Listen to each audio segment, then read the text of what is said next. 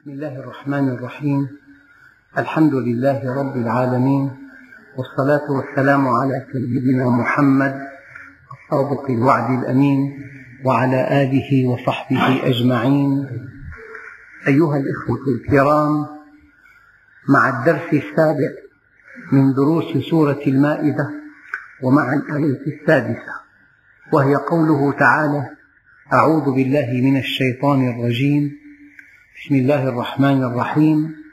يا أيها الذين آمنوا إذا قمتم إلى الصلاة فاغسلوا وجوهكم وأيديكم إلى المرافق وامسحوا برؤوسكم وأرجلكم إلى الكعبين. وإن كنتم جنبا فاطهروا وإن كنتم مرضى أو على سفر أو جاء أحد منكم من الغائط أو لامستم النساء فلم تجدوا ماء فتيمموا صعيدا طيبا فامسحوا بوجوهكم وأيديكم منه ما يريد الله ليجعل عليكم من حرج ولكن يريد ليطهركم وليتم نعمته عليكم لعلكم تشكرون. أيها الإخوة الكرام لا بد من وقفة متأنية عند الصلاة الذي يعد الوضوء شرطا لها. أيها الإخوة الحقيقة الأولى أن أركان الإسلام خمسة صوم وصلاة وحج وزكاة ونطق بالشهادة. النطق بالشهادة مرة واحدة. ينطق بالشهادة مرة واحدة والحج يسقط عن المريض وعن الفقير والصيام يسقط عن المسافر والمريض والزكاة تسقط عن الفقير. ما الفريضة المتكررة التي لا تسقط بحال؟ إنها الصلاة. الفرض الأول الذي لا يسقط بحال هو الصلاة. والصلاة عماد الدين. من أقامها فقد أقام الدين ومن تركها فقد هدم الدين. وبين المؤمن والكافر ترك الصلاة. وفي الصلاة معنى الصيام لأن الصائم يدع الطعام والشراب بينما المصلي يدع الطعام والشراب والكلام والحركة. وفي الصلاة معنى الحج لأن المصلي يتوجه إلى بيت الله الحرام. وفي الصلاة معنى الزكاة لأن المصلي يقتطع من وقته وقتا ليصلي والوقت أصل في كسب المال. وفي الصلاة نطق بالشهادة. إذا في الصلاة كل أركان الإسلام. وهي عماد الدين هي غرة الطاعات وسيدة القربات ومعراج المؤمن إلى رب الأرض والسماوات. أيها الإخوة يمكن أن يفهم واحد الدين على أنه فكر. هذا فهم قاصر. فقد تجد إنسان تفكيره إسلامي تفكيره يقتنع بالدين وبالفكر الديني وبالمبادئ الدينية وبالقيم الدينية. ولكن ما لم يتصل فلا قيمة لهذه الأفكار التي يعتقدها. وأدق دليل على ذلك أن الإنسان حينما يصاب بمرض جلدي ويقول له الطبيب شفاؤك الوحيد أن تتعرض لأشعة الشمس فهذا الإنسان لو اعتقد أن الشمس ساطعة وأن الشمس مشرقة وأن الشمس مفيدة وأن أشعتها مطهرة ما لم يتعرض لأشعة الشمس فلا قيمة لكل هذه الاعتقادات وتلك الأفكار. صار الآن هناك إسلام فكري يعني كل المذاهب الوضعية سقطت. ولم يبق في الميدان إلا الإسلام. وأصبح الإسلام الآن ورقة رابحة بأيدي جميع الناس. ذكرت لكم أن أحد العلماء الذي زار بريطانيا وهو مسلم التقى بالجالية الإسلامية وقال لها أنا أستبعد أن يستطيع المسلمون اللحاق بالعالم الغربي في المدى المنظور لاتساع الهوة بينهما. ولكنني أعتقد أن العالم بأكمله سوف يركع أمام أقدام المسلمين لأن خلاص العالم بالإسلام. لكن عليهم أن يحسنوا فهم دينهم وأن يحسنوا تطبيقه وأن يحسنوا عرضه للناس. إذا أن تقتنع أن الإسلام حق وأن الجنة حق وأن النار حق ولا تتحرك وفق قناعتك. أنا الآن أضع يدي على جراح المسلمين. لو التقيت بمليون مسلم بمئة مليون بألف مليون بمليارات المسلمين ما منهم واحد إلا وهو مقتنع أن الإسلام حق وأنه دين الله. وأنه من عند الله وأن القرآن كلام الله وأن النبي معصوم وأن الجنة حق وأن النار حق.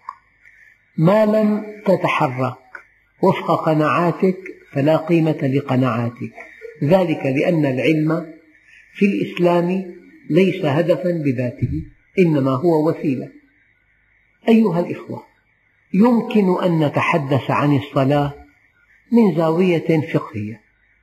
هذا الشيء بين أيديكم بل إن مناهج التربية الإسلامية في التعليم الإعدادي والثانوي تتحدث عن الصلاة وعن فرضيتها وعن شروطها وعن واجباتها وعن سننها وعن مستحباتها وعن دخول الوقت وعن وعن شيء معروف بين أيدي الناس جميعا.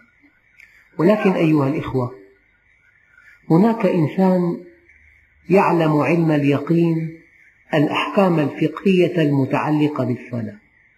وهناك إنسان آخر يعلم كيف تستطيع أن تتصل بالله. وهناك إنسان ثالث اتصل بالله.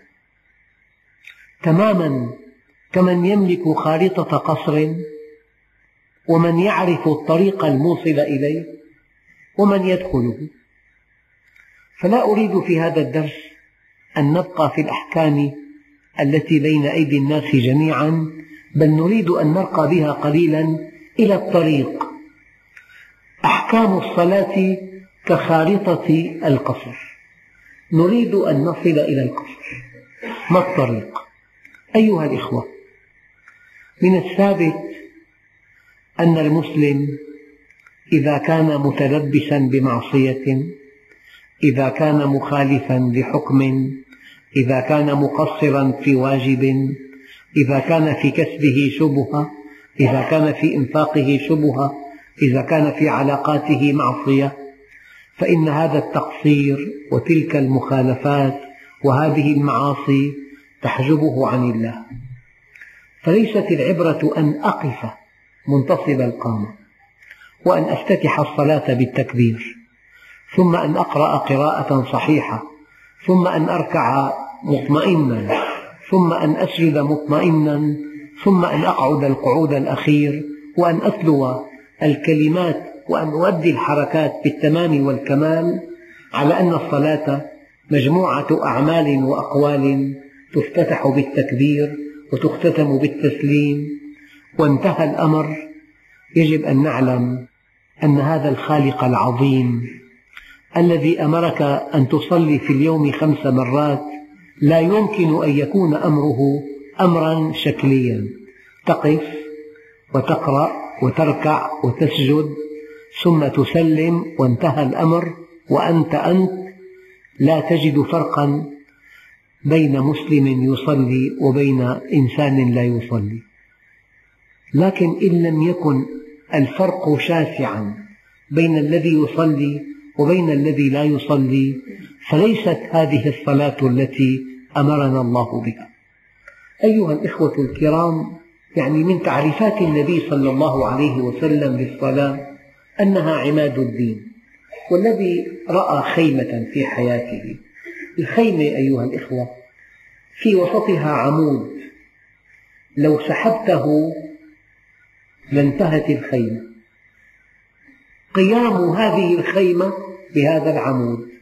قد تجد خيمة دائرية واسعة كبيرة. كل هذه الخيمة لولا هذا العمود لكانت قطع من القماش. لا تسمى خيمة. فقد قال عليه الصلاة والسلام الصلاة عماد الدين. هذه واحدة. يعني الدين صلاة. يعني الدين اتصال هذا المخلوق الحادث الضعيف الجاهل الفاني بمبدع الكون. أنت لا شيء والله كل شيء. فأنت بالله قوي وبالله غني وبالله عالم. فما لم تجد فرقا صارخا بين المصلي وبين غير المصلي. فلا يمكن أن تكون الصلاة من دون أن ترى أثرها في السلوك وفي الأخلاق وفي المعاملات.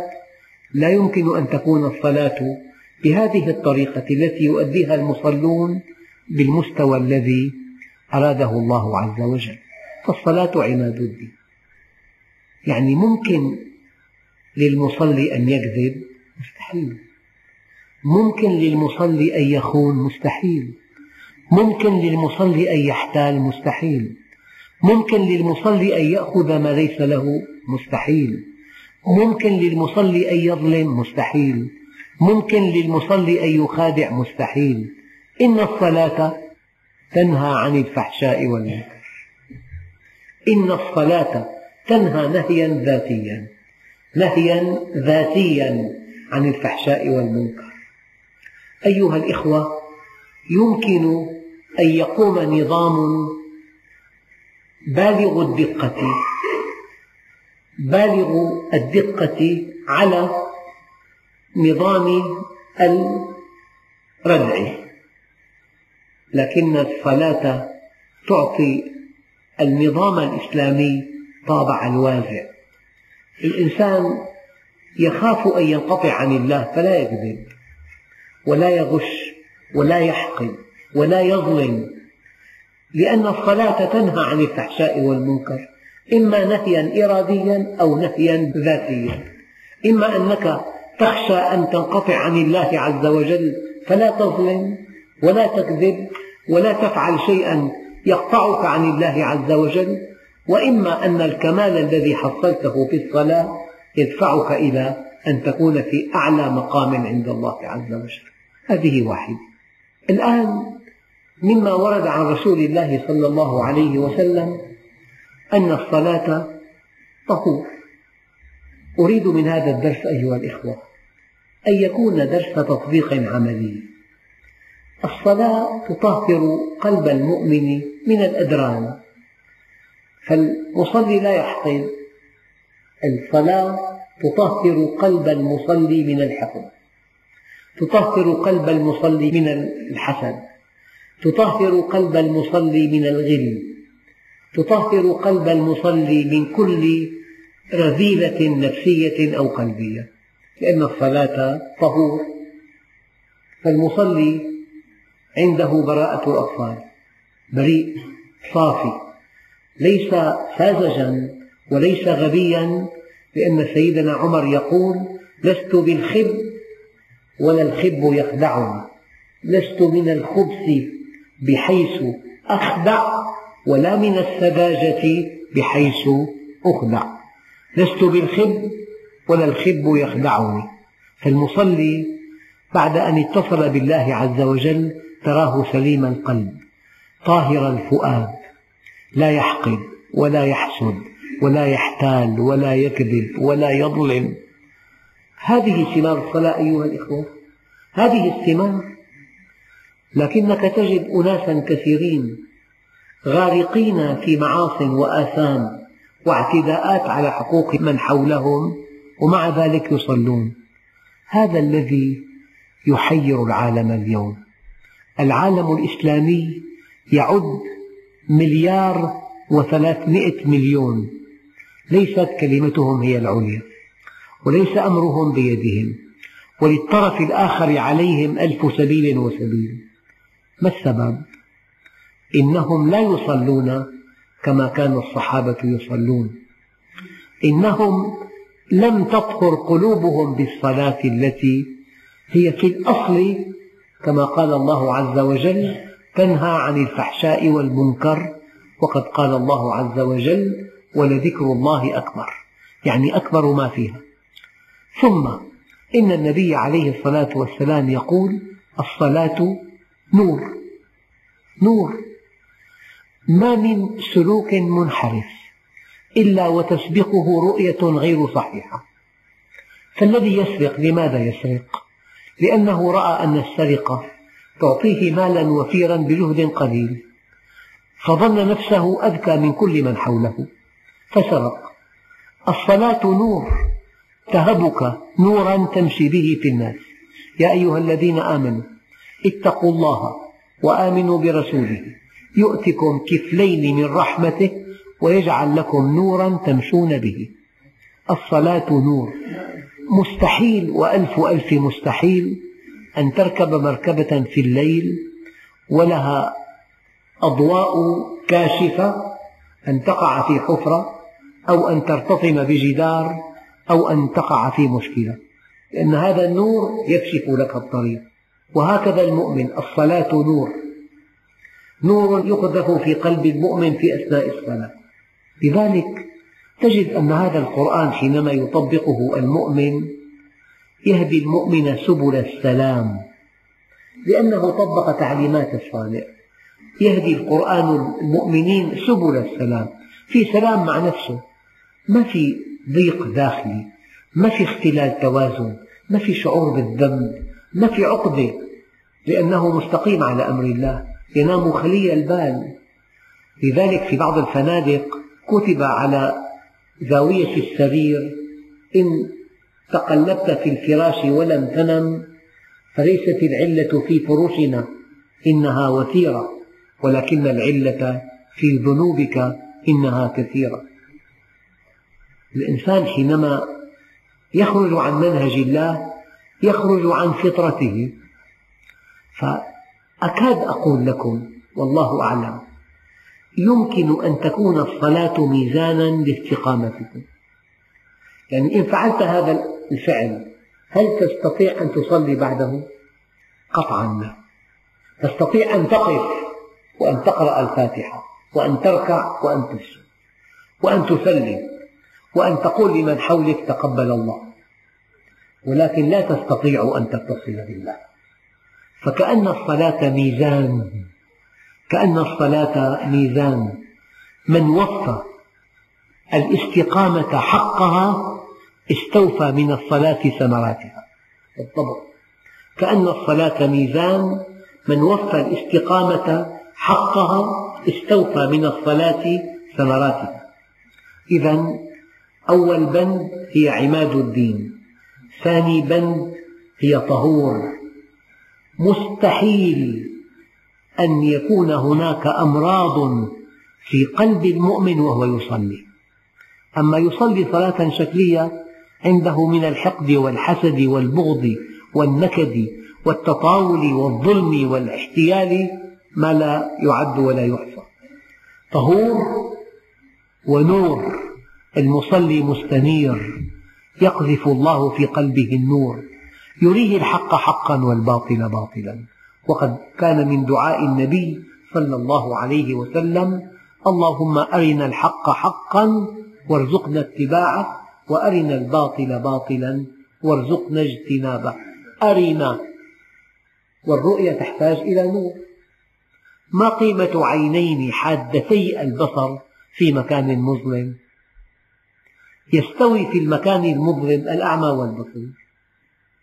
الأعمى والبصير يستويان تماما في مكان مظلم. لكن المؤمن لاتصاله بالله يقذف الله في قلبه النور. هذا كلام في آيات. يا أيها الذين آمنوا إن تتقوا الله يجعل لكم فرقانا. الحق واضح والباطل واضح. الخير واضح والشر واضح. الاستقامة واضحة والانحراف واضح. يا أيها الذين آمنوا اتقوا الله وآمنوا برسوله. يؤتكم كفلين من رحمته ويجعل لكم نورا تمشون به. يجعل لكم نورا تمشون به.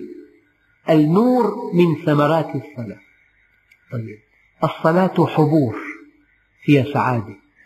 في قول النبي عليه الصلاة والسلام أرحنا بها. يا بلال أرحنا بها ألا بذكر الله تطمئن القلوب؟ القلب لا يسعد ولا يطمئن ولا يتوازن ولا يستقر ولا يأمن إلا بذكر الله. ألا بذكر الله تطمئن القلوب؟ لذلك أرحنا بها يا بلال. أربعة. الآن الصلاة عقل. وقد ورد عن النبي صلى الله عليه وسلم أن ليس للمرء من صلاته إلا ما عقل منه. وهذا الحديث تدعمه آية يقول الله فيها ولا تقربوا الصلاة وأنتم سكارى حتى تعلموا ما تقولون فهذا الذي لا يعلم ما يقول في حكم السكران لا تقربوا الصلاة وأنتم سكارى حتى تعلموا ما تقولون فينبغي أن تعلم ما تقول في الصلاة. تقول إياك نعبد وإياك نستعين. تقول الحمد لله رب العالمين. الرحمن الرحيم. مالك يوم الدين. إياك نعبد وإياك نستعين. اهدنا الصراط المستقيم. صراط الذين أنعمت عليهم غير المغضوب عليهم ولا الضالين. كأن القرآن كله جمع في الفاتحة. وكأن الفاتحة جمعت في إياك نعبد وإياك نستعين. أنت حينما تقرأ الفاتحة وتقرأ آية قل لعبادي يقولوا التي هي أحسن. الله أكبر سبحان ربي العظيم. أنت الآن سألت الله أن يهديك الصراط المستقيم وجاء الرد الإلهي قل لعبادي يقولوا التي هي أحسن. هذا هو الأمر. فإذا ركعت فكأنك خضعت لله عز وجل وإذا سجدت كأنك طلبت العون من الله. لذلك ورد عن النبي صلى الله عليه وسلم أن لكل سورة حظها من الركوع والسجود. أية سورة تقرأها بعد الفاتحة؟ لها ركوع خاص بها ولها سجود خاص بها. فالركوع خضوع والسجود طلب العون من الله عز وجل. الركوع والسجود ترجمة عملية لقولك في الفاتحة إياك نعبد وإياك نستعين. إياك نعبد في الركوع. سمعا وطاعة يا رب وإياك نستعين في السجود. إذا والصلاة وعي وإدراك وعقل ولا تقربوا الصلاة وأنتم سكارى حتى تعلموا ما تقولون. وليس للمرء من صلاته إلا ما عقل منها. الآن الصلاة ذكر وأقم الصلاة لذكري. أقم الصلاة لذكري ولذكر الله أكبر. أكبر شيء في الصلاة أن تذكر الله. أكبر شيء في الصلاة على الإطلاق أن تذكر الله عز وجل. وأقم الصلاة لذكري. لكن بعض العلماء يقول في تفسير قوله تعالى ولذكر الله أكبر أن ذكر الله لك أكبر من ذكرك له. إنك إن ذكرته عبدته لكنه إذا ذكرك وفقك. إذا ذكرك طمأنك. إذا ذكرك أمنك. إذا ذكرك ألهمك الحكمة. إذا ذكرك ألقى في قلبك السكينة. إذا ذكرك أسعدك إذا ذكرك جعلك ذا هيبة إذا ذكرك جعلك من الموفقين إذا ذكرك أجرى على يديك الخير إذا ذكرك قربك إليه. لذلك في تفسير قوله تعالى ولذكر الله أكبر يعني ذكر الله لعبده. في الصلاة أكبر من ذكر العبد لربه. أنت تقوم بواجب لكن عطاء الله يكون حينما يمنحك من أسباب السعادة والتوفيق ما لا سبيل إلى وصفه إذا من معاني الصلاة الذكر. ومن معاني الصلاة واسجد واقترب القرب من الله. أولئك ينادون من مكان بعيد. فالإنسان إما أن يكون بعيدا عن الله أو قريبا منه. بالصلاة تقترب من الله. يعني دائما أيها الإخوة كيف الإنسان أحيانا يتقرب إلى إنسان يراه عظيما أحيانا بهدية؟ هديتك إلى الله في الصلاة أن تكون محسنا لخلقه. هديتك لله في الصلاة أن تكون محسنا لخلقه. يعني معنى إشاري بعيد يا أيها الذين آمنوا خذوا زينتكم عند كل مسجد. طبعا المعنى البسيط الواضح الذي يلزم من كلمات هذه الآية أن تكون نظيفا وذا هيئة حسنة. ولكن الإنسان أحيانا يتزين بهدية إذا زار عظيما. فالهدية أيضا من معاني الزينة. حينما تخدم عباد الله حينما ترحمهم حينما تنصحهم حينما تدلهم على الله حينما تكرمهم حينما تطعمهم حينما تواسيهم حينما تجبر كسرهم. فالله عز وجل ينتظرك في الصلاة ليكرمك جزاء إكرامك لهم. لأن الله شكور. إذا من معاني الصلاة أيضا أنها قرب من الله عز وجل. والصلاة أيضا عروج إلى الله عز وجل. وقد ورد أيضا في بعض الآثار أن الصلاة معراج المؤمن. تعرج أنت بالصلاة إلى رب الأرض والسماوات. فمن أنها عماد الدين إلى أنها طهور إلى أنها نور إلى أنها حبور إلى أنها ذكر إلى أنها قرب إلى أنها عقل إلى أنها عروج إلى أنها مقياس ميزان إلى أنها الدين كله الصلاة عماد الدين. ولكن يحضرني هنا أيها الإخوة حديث شريف أنا أكرره كثيرا هو الحقيقة حديث قدسي. فقد روى النبي عن ربه أن الله سبحانه وتعالى يقول ليس كل مصل يصلي ليس كل مصل يصلي. إنما أتقبل الصلاة ممن تواضع لعظمتي فالصلاة تحتاج إلى تعظيم لله عز وجل. والتفكر في خلق السماوات والأرض يجعلك تعظم الله عز وجل. يا رب أي عبادك أحب إليك حتى أحبه بحبك؟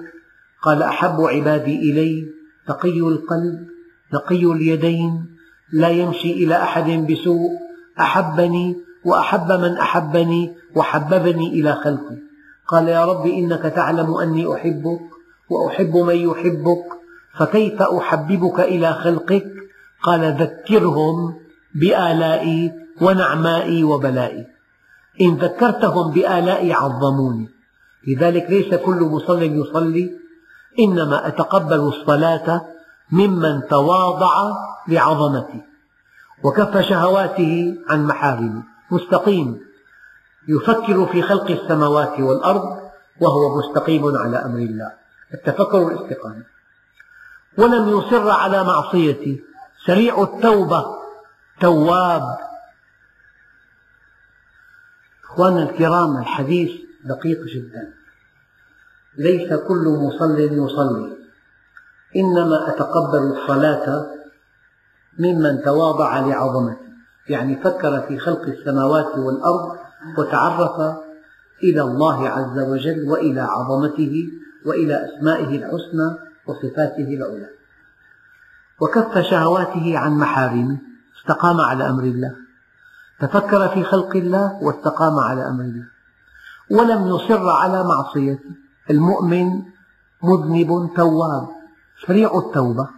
يعني والذين إذا فعلوا فاحشة أو ظلموا أنفسهم ذكروا الله فاستغفروا لذنوبهم ومن يغفر الذنوب إلا الله. لا. تعرف إلى الله بالتفكر واستقام على أمره وبادر إلى التوبة النصوح. وأطعم الجائع وكسى العريان ورحم المصاب وآوى الغريب. هذه الأعمال الصالحة. تفكر استقامة عمل صالح صلاة. أربع نقاط في الدين. كلها مرتكزات. أن تفكر في خلق السماوات والأرض فتعرفه وأن تستقيم على أمر الله فيكون الطريق سالكا إليه وأن تعمل الأعمال الصالحة فتتحرك إليه والعمل الصالح يرفعه. العمل حركة والاستقامة إزالة العقبات. الشيء الأخير أن تتصل به فتسعد في الدنيا والآخرة.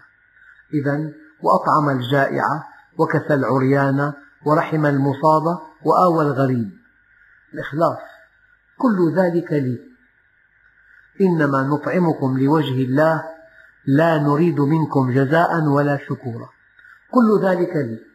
الآن ثمار الصلاة وعزتي وجلالي. إن نور وجهه لأضوأ عندي من نور الشمس. على أن أجعل الجهالة له حلما. غضوب صار حليم. بخيل صار كريم. محتال صار مستقيم. على أن أجعل الجهالة الأخلاق السيئة له حلما. والظلمة نورا كان في عمى فصار في هداية. كان في ظلماء فصار في مكان منير وضاح. على أن أجعل الجهالة له حلما والظلمة نورا يدعوني فألبي. صار مستجاب الدعوة. ويسألني فأعطيه ويقسم علي فأبره. أكلأه بقربي وأستحفظه ملائكتي. مثله عندي كمثل الفردوس لا يمس ثمرها ولا يتغير حالها. ويختم هذا الدرس بآية كريمة وهي قوله تعالى إن الإنسان خلق هلوعا. شديد الخوف إذا مسه الشر جزوعا وإذا مسه الخير منوعا. حريص على ما في يديه. خائر القوى إن استمع إلى خبر سيء.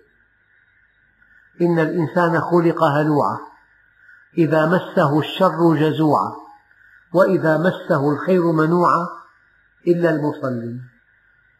إلا المصلين. المصلي معافى من الهلع والحرص. لكن قبل قليل ماذا قلت؟ ليس كل مصل يصلي إلا المصلين كل واحد وقف وكبر وقرأ الفاتحة وركع وسجد مصلي. لكن كل ما نضيف صفة بتضيق الدائرة إلا المصلين الذين هم على صلاتهم دائمون. ضاقت الدائرة والذين في أموالهم حق معلوم. للسائل والمحروم. والذين يصدقون بيوم الدين. والذين هم من عذاب ربهم مشفقون.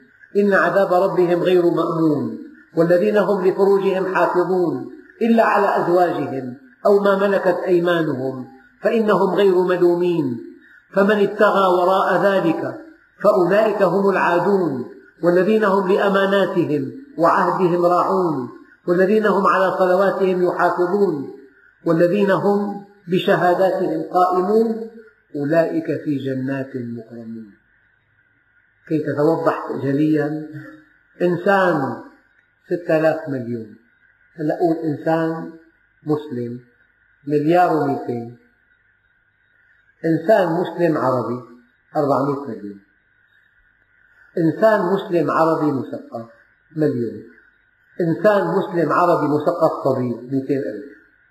مثلا كل ما بتضيف صفة بتضيق الدائرة فهذه الصلاة التي تنجيك من الهم والغم والحزن والقلق والانهيار وأن تكون منوع وجزوع. ما كل مصل يصلي. اقرأ هذه الآية واقرأ تفصيلاتها ثم انظر أية صلاة تقطف ثمارها. التي يرافقها هذه الخصائص. أيها الإخوة في درس قادم إن شاء الله نتناول الوضوء وتفاصيل أحكام الوضوء وأحكام الغسل الذي هو شرط أساسي من شروط الصلاة. وقد قال علماء الأصول القاعدة التالية أنه ما لا يتم الفرض إلا به فهو فرض وما لا يتم الواجب إلا به فهو واجب وما لا تتم السنة إلا به فهو سنة. والحمد لله رب العالمين.